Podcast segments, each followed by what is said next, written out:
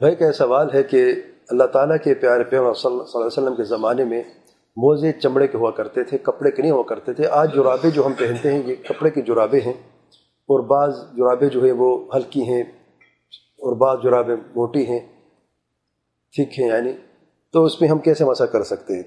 اگر اگر یہ چمڑے کو تب تو مسا یعنی کوئی وجہ بنتی ہے۔ کپڑوں پہ ہم کیسے مسا کریں؟ تو اللہ تعالیٰ کے پیارے پہ وسلم ثابت نہیں ہے۔ اور نہ ہی آپ وسلم کا عمل رہا ہے۔ یہ بات درست نہیں ہے، غلط بات ہے۔ اور یہ کم علمی کی بات ہے۔ بعض علماء نے بات کی ہے اور حنفیوں کے نزدیک جو ہے، وہ صرف چمڑے کی جو موزے ان پہ مسا کیا جاتا ہے۔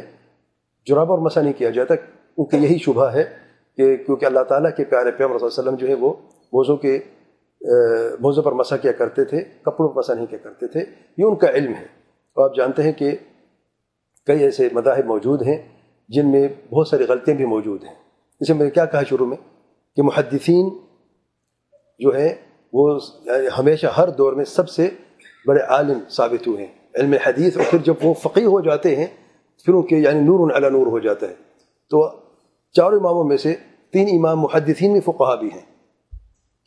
امام شاف امام مالک، امام شاف امام احمد الحمد رحمہ اللہ محدثین بھی ہیں اور فقہ بھی ہیں۔ اس لیے کہ آپ علم میں دیکھیں یعنی آپ کو مضبوطی نظر آتی ہے۔ اور اللہ تعالیٰ کے پیارے پیغمبر صلی اللہ علیہ وسلم سے یہ ثابت ہے کہ اللہ تعالیٰ کے پیارے پیغمبر صلی اللہ علیہ وسلم نے فرمایا ام سے الصائب و تساخین عصائب سر پہ جو کپڑا ہوتا ہے وہ تساخین وہ چیز جو پاؤں کو گرم رکھتی ہے، ان پر مسا کی اوپر مسا کریں وہ شب عظیم رحمہ اللہ فرماتے ہیں کہ ایک غزوہ ہے، ذات الرقاء کہتے ہیں۔ ذات الرقاء غزوہ ہے۔ رقاء کہتے ہیں، پھٹے کپڑے کو کپڑے کو پھاڑ کے جب ہم ایک اس میں سے ایک پیس لیتے ہیں، پھٹا ہوا اسے رقاء کہتے ہیں۔ ذات الرقاء ایک ایسی جنگ تھی، غزوہ تھا، جس میں سفر لمبا تھا اور صحابہ کے کیونکہ پرانے جوتے تھے تو پھٹ گئے تھے۔ تو انہوں نے کیا کہ اپنے تہ بند سے کپڑا پھاڑ کر پاؤں پر لپیٹنا شروع کر دیے، پاؤں پر، گرمی سے بچنے کے لیے۔ اور ایک، آپ جانتے کہ تہ بند سے کپڑا پھاڑنا، پھر اس کو پاؤں پہ لپیٹنا، جو ہے، تو اس میں کتنے کپڑے لگتے ہیں؟ ایک تو نہیں ہوتا نا، کئی اس میں یعنی لگ جاتے ہیں۔ تو شب عظیم رحمہ اللہ فرماتے ہیں، شرح ممتع میں، کہ صحابہ کے عمل جو ہے، فرماتے ہیں، یقیناً پہلی بات یہ ہے کہ اتارتے سارے پاؤں دھونے کے لیے، ایک تو پانی کی قلت، پہلی بات ہے اچھا پانی مل جائے، تو پھر کتنی مشقت ہے یہ سب اتارنے کے لیے۔ اور موضوع مسا کرنا کس لیے ہے؟ تاکہ آسانی ہو۔ اب ایک موضوع جو آسانی سے کھل جاتا ہے، اتر جاتا ہے اور پہنا جاتا ہے، اس کر تو جائز ہے مسا کرنا۔ اب ان پٹیوں کو بار بار اتارنا اور پھر ان کو دوبارہ باندھ رہا نماز کے لیے۔ ان سے مشقت ہے، تو یہ ممباب اولا جو ہے، اس پہ مسا کرنا جو ہے، وہ یعنی جائز ہے۔ دوسری بات، کیونکہ حدیث میں کیا ہے، تساخین۔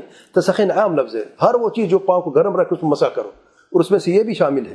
بعض کہتے ہیں کہ پھٹی جراب جیسے آپ نے کہا شفاف جراب ہے، یا ٹخنے کے نیچے آپ نے کہا کہ نہیں ہے، تو اس حدیث سے سب شامل ہو جاتا ہے۔ اسے شم وسیم رحمہ اللہ کا اختیار ہے کہ اس میں مسا جائز ہے۔ پھر فرماتے ہیں، اکثر صحابہ فقرا تھے، ان کے پاس نئے موزے بھی نہیں تھے۔ موزے پھٹ بھی جاتے تھے۔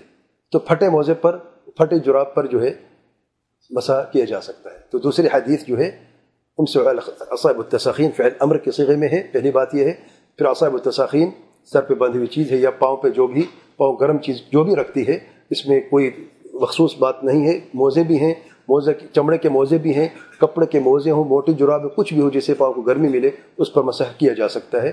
وہ یہ قوراج ہے۔ واللہ علم